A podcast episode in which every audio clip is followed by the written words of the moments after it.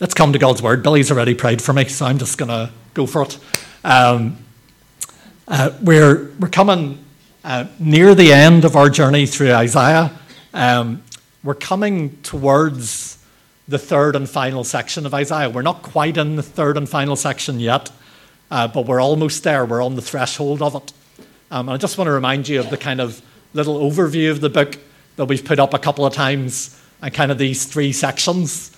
Um, the first section is addressed to the people of Judah when they are under threat uh, from enemies, especially the Assyrian Empire, which is coming nearer and nearer. And it, the, the first section is full of warnings that Judah need to change their ways and turn their life around and, and so on.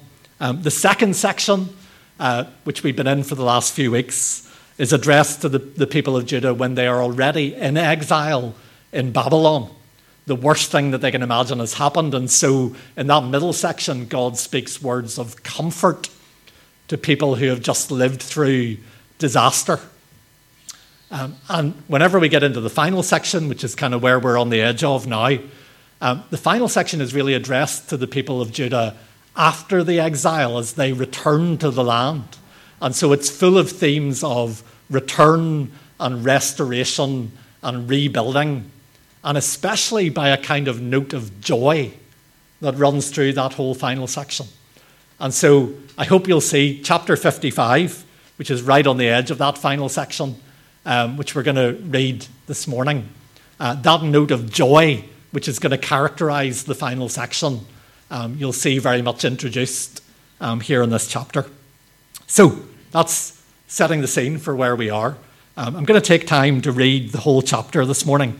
Um, it's one of those chapters I couldn't pick bits out of it to read because it is glorious from start to finish. Um, so, Isaiah 55, let's take time and read it together. You can follow on the screen or you can follow along in your own Bible. The prophet says this Come, all you who are thirsty, come to the waters. You who have no money, come buy and eat. Come buy wine and milk without money and without cost. Why spend money on what is not bread and your labour on what does not satisfy? Listen, listen to me and eat what is good, and you will delight in the richest of fare. Give ear and come to me. Listen that you may live. I will make an everlasting covenant with you, my faithful love promised to David. See, I have made him, I think I've skipped a little bit there. Oh, sorry. See, I have made him a witness to the peoples, a ruler and commander of the peoples. Surely you will summon nations you know not, and nations you do not know will come running to you. Because of the Lord your God, the Holy One of Israel, for he has endowed you with splendour. Seek the Lord while he may be found. Call on him while he is near. Let the wicked forsake their ways, and the unrighteous their thoughts. Let them turn to the Lord, and he will have mercy on them, and to our God, for he will freely pardon. For my thoughts are not your thoughts, neither are your ways my ways, declares the Lord. As the heavens are higher than the earth, so are my ways higher than your ways, and my thoughts than your thoughts. As the rain and the snow come down from heaven, and do not return to it without watering the earth and making it bud and flourish, so that it yields seed for the sower and bread for the eater, so is my word that goes out from my mouth. It will not return to me empty but will accomplish what I desire and achieve the purpose for which I sent it. You will go out in joy and be led forth in peace, and the mountains and the hills will burst into song before you, and all the trees of the field will clap their hands. Instead of the thorn bush, bush will grow the juniper, instead of briars, the myrtle will grow. This will be for the Lord's renown, for an everlasting sign that will endure forever. Um, and again, as I often do, I want to encourage you find a quiet place this week uh, find a beautiful place somewhere in the sunshine um, and read that chapter and read it again, and it will do you a lot of good. Um, I want to I want to start with this question, or two questions really. Um, what is your desire, and what is your purpose? Um, as you go about your life each day, um, as you speak and act and live and work, um, I guess in some ways I'm asking, what is it that gets you out of bed in the morning? Um, on the days when you're really working hard and running around doing stuff, what is it that is driving you? What is it that is motivating you? What is your desire and your purpose? The, the question of motivation is really important because otherwise our, our activity becomes empty. We just run around like headless chicken, chickens doing stuff. But what is the desire that is motivating us? What is the purpose that we're aiming for? Those are good questions to, to ponder. But let me flip the question and ask you this What is God's desire? What is God's purpose? Um, I guess we can't really ask what gets God out of bed in the morning. Um, that's not, not really his thing. But what, what, is, what is God's motivation? All, all through the Bible, God is acting, God is working. Jesus said one time, My Father is always working.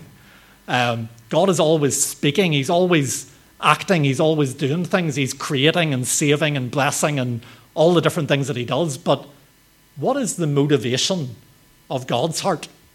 Wonder if you ever stopped and thought about that. What is His desire?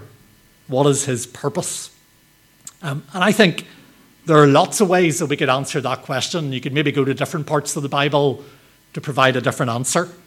But I think the passage we read this morning points us to one answer that maybe might be a little bit surprising.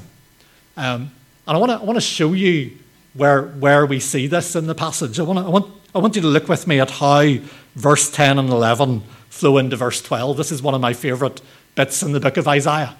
Um, it talks about the rain and the snow. I know we have to imagine this a little bit because there's, there's no rain or snow today. Um, but it talks about how the rain and the snow have a purpose. They come down to do something. What is the purpose of the rain and the snow? It is to bring life, to bring, bring fruitfulness to the earth. And then it talks about how God's word, when God is speaking, and of course in the Bible, God's speaking and God's acting always go together. But when God is speaking, that also has a purpose. And it says that God's word will accomplish what he desires and achieve the purpose for which he sent it. And so you're kind of on tenterhooks going, well, what is that desire and what is that purpose for which God has sent his word? And then we read on and it says, You will go out in joy and be led forth in peace on the mountains and the hills will break into song before you, and the trees of the field will clap their hands. And so I want to suggest that according to this part of God's word, God's desire and God's purpose is to bring joy. To bring joy to you, to bring joy to all of God's people, to bring joy actually to the whole earth. That is God's desire. That's the burning, motivating desire of God's heart. And I wonder immediately when we say that, um, I wonder, does that surprise you? I wonder, is that how you think of God? That every day, that every moment of every day, the desire of God's heart, as He looks at the earth, as He looks at His creatures, as He looks at us, is to bring joy, the kind of joy expressed in our phrase for this week that the trees of the field will clap their hands that the way you think of God? It's a very playful image, isn't it? It's a beautiful, poetic image. Is that how you think of God? That He wants to bring that kind of joy to your life and to the life of the person beside you and to the lives of our neighbours and to the world? Um, at the, the centre of all God's working and speaking in the Bible, of course, is the person of Jesus. Jesus is the living Word of God. And so God's sending His Word sends Jesus. And it, maybe um, if you don't quite believe me yet that this joy is God's purpose and desire, um, what if we ask the question well, why did God send Jesus to the earth? Um, and again, there are lots of ways that we could answer that depending where we dip into Scripture. But one of the ways the Bible answers that question is again to speak of joy. And so, on the night when Jesus was betrayed, the night before his death, um, as he was thinking about what lay ahead of him, um, you, you would have expected him to talk about all kinds of things, but maybe not this. That again and again, as Jesus talks to his disciples in the upper room in John 13 to 17, he talks about joy. He says things like this He says to his disciples, I have told you these things so that my joy may be in you and that your joy may be complete. And then in the next chapter, he says, Until now, you've not asked for anything in my name. Ask and you will receive, and your joy will be complete. And again, in the next chapter, as Jesus prays to his Father, he says, I'm coming to you now, but I say these things while I'm still in the world, so that they, the disciples, may have the full measure of my joy within them. The night before he goes to the cross, the mind and heart of Jesus is consumed with a desire that his disciples would be filled to overflowing with joy. And so the writer to the Hebrews, when he reflected on the life and death of Jesus, said, Jesus endured the cross and scorned its shame for the joy set before him. Um, the goal of all God's work in our world, the purpose of Jesus coming into our world to live and die and rise, the aim of God giving us His word is that you would be filled with joy, and not only you, but your friends and your neighbours and your colleagues and the strangers you pass in the street each day and all the people of the earth, as God promised to Abraham. One, one songwriter says, His final aim to fill with joy the earth that, ma- that man all but destroyed. His final aim to fill with joy the earth that man all but destroyed. I wonder, is that your view of God this morning? That that is God's desire and God's purpose? It may require an adjustment in our view of God. I think it's, it's worth pausing to reflect. God cannot make us joyful unless he himself is joyful. Um, Jesus said his goal was that his joy would be in us, that the thing that's in him would get shared with us. He wants to share the overflow of his own nature with us. And again, I wonder is that your view of God? That God himself is a fountain of delight and joy and gladness, that he is the source of all joy. Um, some of us, when we imagine God, can imagine nearly any other emotion in God other than gladness and joy. And if that's the case, we need to think again. Um, so we may need a little adjustment in our view of God, but I, I want to ask an important question. Um, and maybe it's a slightly uncomfortable question.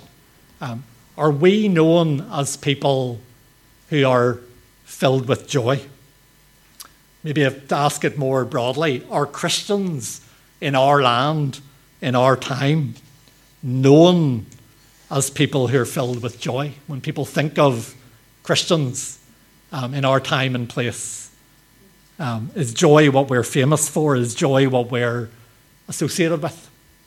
Um, whenever I was studying in Canada, um, one of my favourite lecturers was a, a, man called Bruce Hindmarsh. Um, Bruce was a historian um, who specialised in the time of the early evangelicals. So people like John Wesley and his brother Charles, and George Whitefield and John Newton, and the time of the great revivals that broke out across England and beyond. Um, and it, it, was, it was a time when hundreds and thousands of people came to faith in Jesus. And it was the beginning of a movement that changed the world.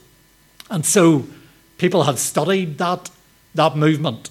Um, and one historian uh, one British historian called David Bebbington, who studied evangelicalism, identified four characteristics of these evangelicals. This will have a point, by the way. Stay with me. Um, and uh, so his description of the four characteristics of evangelicals was that from the very beginning, they've had a big focus on the Bible, a big focus on the cross, a focus on personal conversion, and also a focus on activism, especially evangelism, right? And so I'm guessing most of us can kind of recognize that. That movement has flown, flowed down to today. And those are all things that we hope still characterize us in MCF a focus on the Bible, a focus on the cross, the need for personal conversion, and the need for us to get involved and do stuff, especially share the good news that we've been given. But Bruce Hindmarsh um, spent a lot of time studying the early evangelicals and reading their letters and their journals. Um, and as he did that, he felt there was one big thing missing from that description and definition of evangelicalism. And that one thing was joy.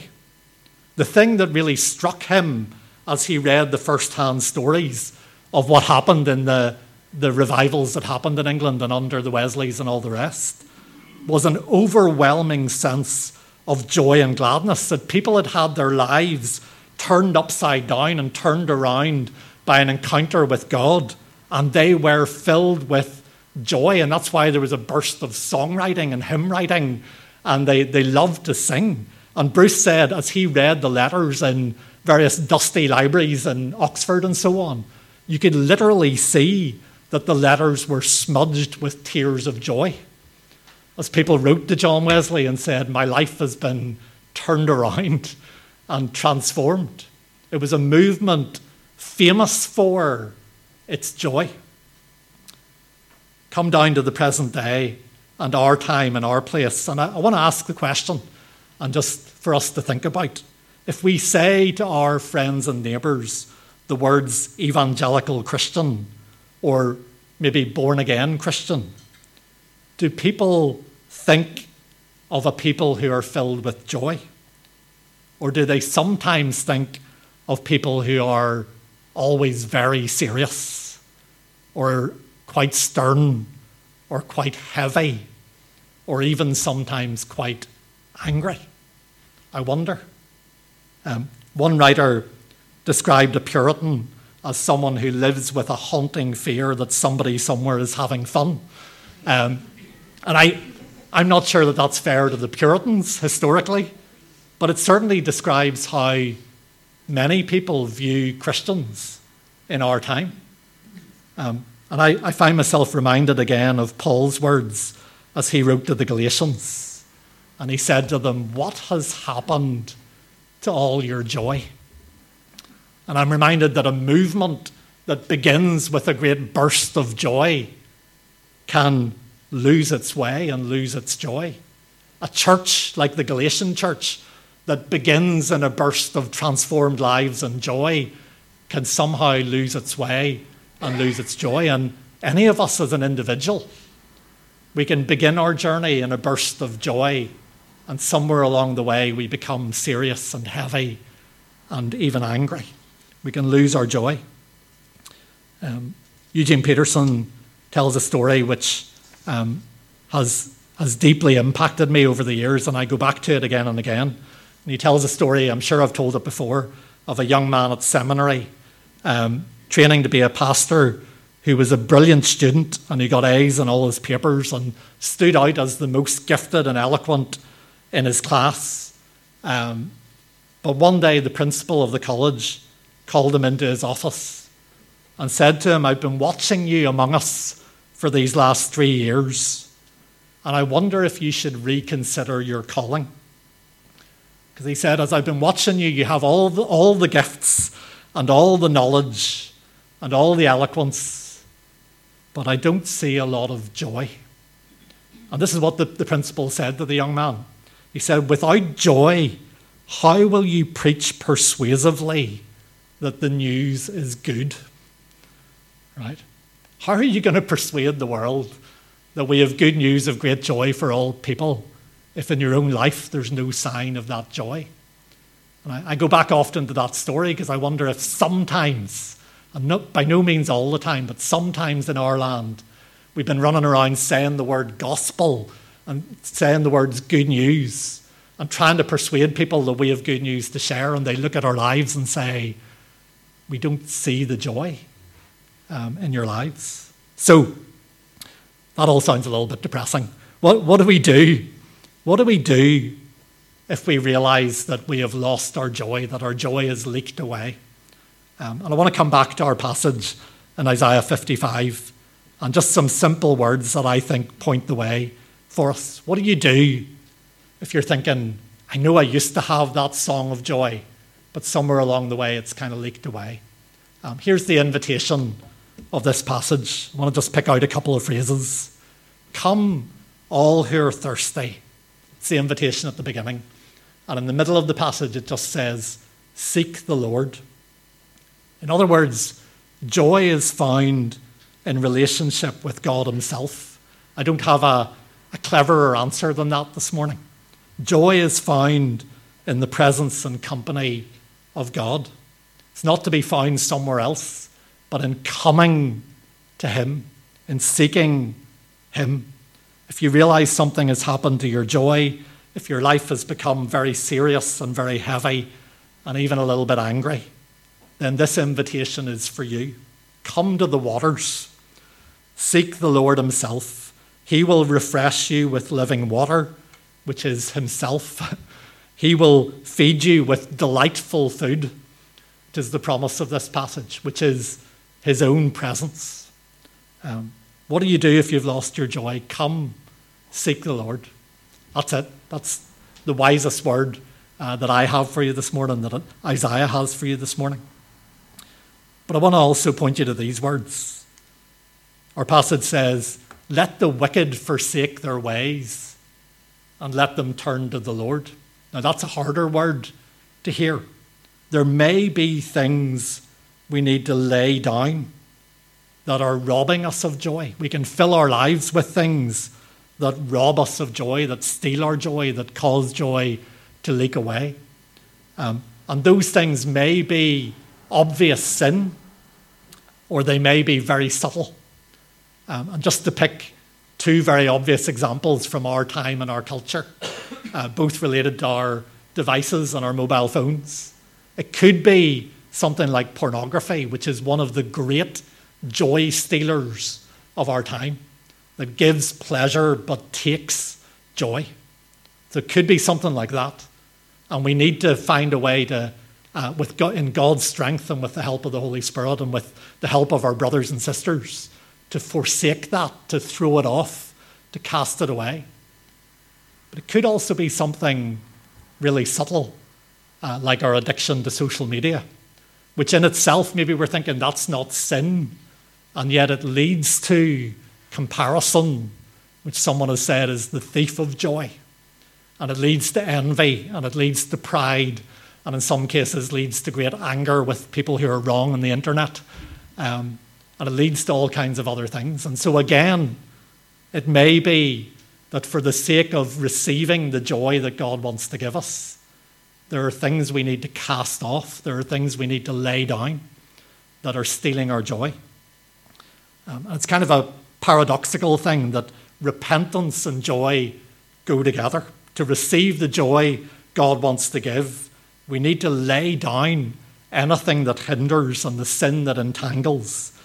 Um, and we need to ask the Holy Spirit to show us what those things are for us.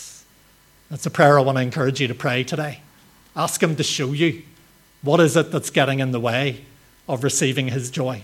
What are the things you need to cast off? The obvious things, the more subtle things. Um, and again, as we think about that, our view of God's character is going to be key because if you think God is a cosmic spoilsport who just wants to spoil your fun, whenever he asks you to give something up, you're going to resist with all your might. But if you believe that God's desire is for your good and for your blessing and for your freedom and for your joy, then you're going to realize whenever he puts his finger on something and says, I want you to forsake that, I want you to give it up, I want you to cast it away, he's asking you to give up some small pleasure so he can fill your life with much greater joy.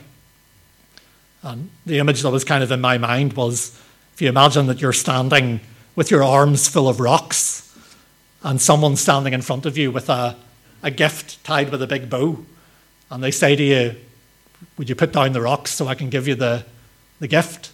And you react tremendously defensively and say, How dare you tell me to set down my rocks? These are my rocks. I love my rocks. Um, why, are you, why are you interfering with my life? And of course, it would be ridiculous. They're saying, Oh, and you need to lay down the rocks so I can give you what I want to give you. And it's something like that on a much deeper scale that's involved when God says, I want you to set certain things down so I can fill your life with the joy of heaven. Um, the last thing I want to say is this. So, that, those are kind of two big things. If your joy is leaked away, um, return to the Lord, come to the water, uh, seek the Lord, and ask the Holy Spirit to show you the things you need to repent of and throw down and cast away. Um, but my final word is kind of a more down to earth one, um, and maybe a more fun one. Um, is I want to encourage you to go outside. Um, why do I want to encourage you to go outside? Because the mountains are singing and the trees are clapping their hands. Um, and I don't know when you when you hear that phrase, I guess that phrase could be about the future day when creation is going to be liberated from its bondage to decay. And it could be a description of the transformed nature of the life to come. But I think it's also a description of present reality. That actually, right now, the mountains are singing and the trees are clapping their hands, but so often we are too distracted or too dulled by all kinds of things that we don't hear it. Um, I was talking to someone this week um, who knows about these things, and they told me um, that researchers have identified three sounds in particular um, whenever we're in creation, which can have been measurably shown to alleviate stress and anxiety and depression and make people a bit more hopeful and a bit more resilient and even, yes, a bit more joyful. And do you know what these those three sounds are? You can probably guess. Um, the sound of bird song, the sound of flowing water, and the sound of the wind in the tops of the trees. Um, and ironically, of course, I walked to church this morning uh, through Mountsandel Forest because I thought I'd better go and be among the trees on my way to church. But I was too busy thinking about my sermon, and I kept, having, I kept realizing I wasn't listening. And there it was the song of the birds, the flowing of the water, the wind in the tops of the trees. Being in God's creation will do you good. There's something of God's joy in His creation. There is a glad song going on all the time. And when we spend time among the mountains and trees, we start to hear it, and some of that joy gets into us. And that's true even for people who don't know the Creator. You can't help having it do you some good. But if you and I are coming awake and alive to God, and our hearts are becoming tuned to His heart, then when we spend time in the world He has made, we will start to hear a song of praise and we will want to join in. And so, yes, seek the Lord. That's the big thing I want to say to you this morning. Yes, forsake and cast off anything that entangles uh, and that steals your joy. But also, can I encourage you, and it's a good day to do it. Um, get out into the world God has made and listen for the song of creation because it'll do you good and you'll find yourself wanting to join in. Let's pray together and then we're going to sing a song uh, of response.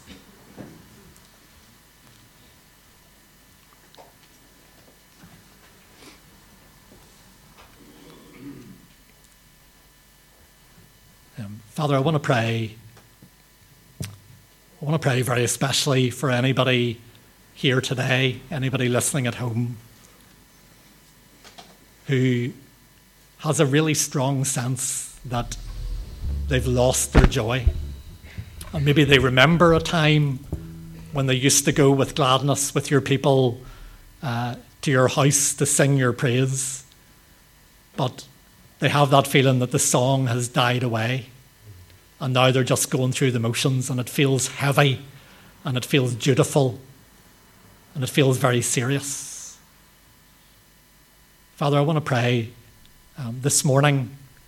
Would you move among us by your Spirit? Would you work in the depths of our hearts to restore a song of joy. We want to confess together that you are the joy giver. You're the only one who can really and deeply and truly make our hearts glad. And so, Father, would you begin that work this morning of restoring a song of joy where it's been lost? We pray for us as your people that we would go out with joy and be led forth in peace, and that the mountains and the hills would break into song before us, and the trees of the field would clap their hands. Father, help us today to join in with the song of creation. And we pray in the name of Jesus. Amen.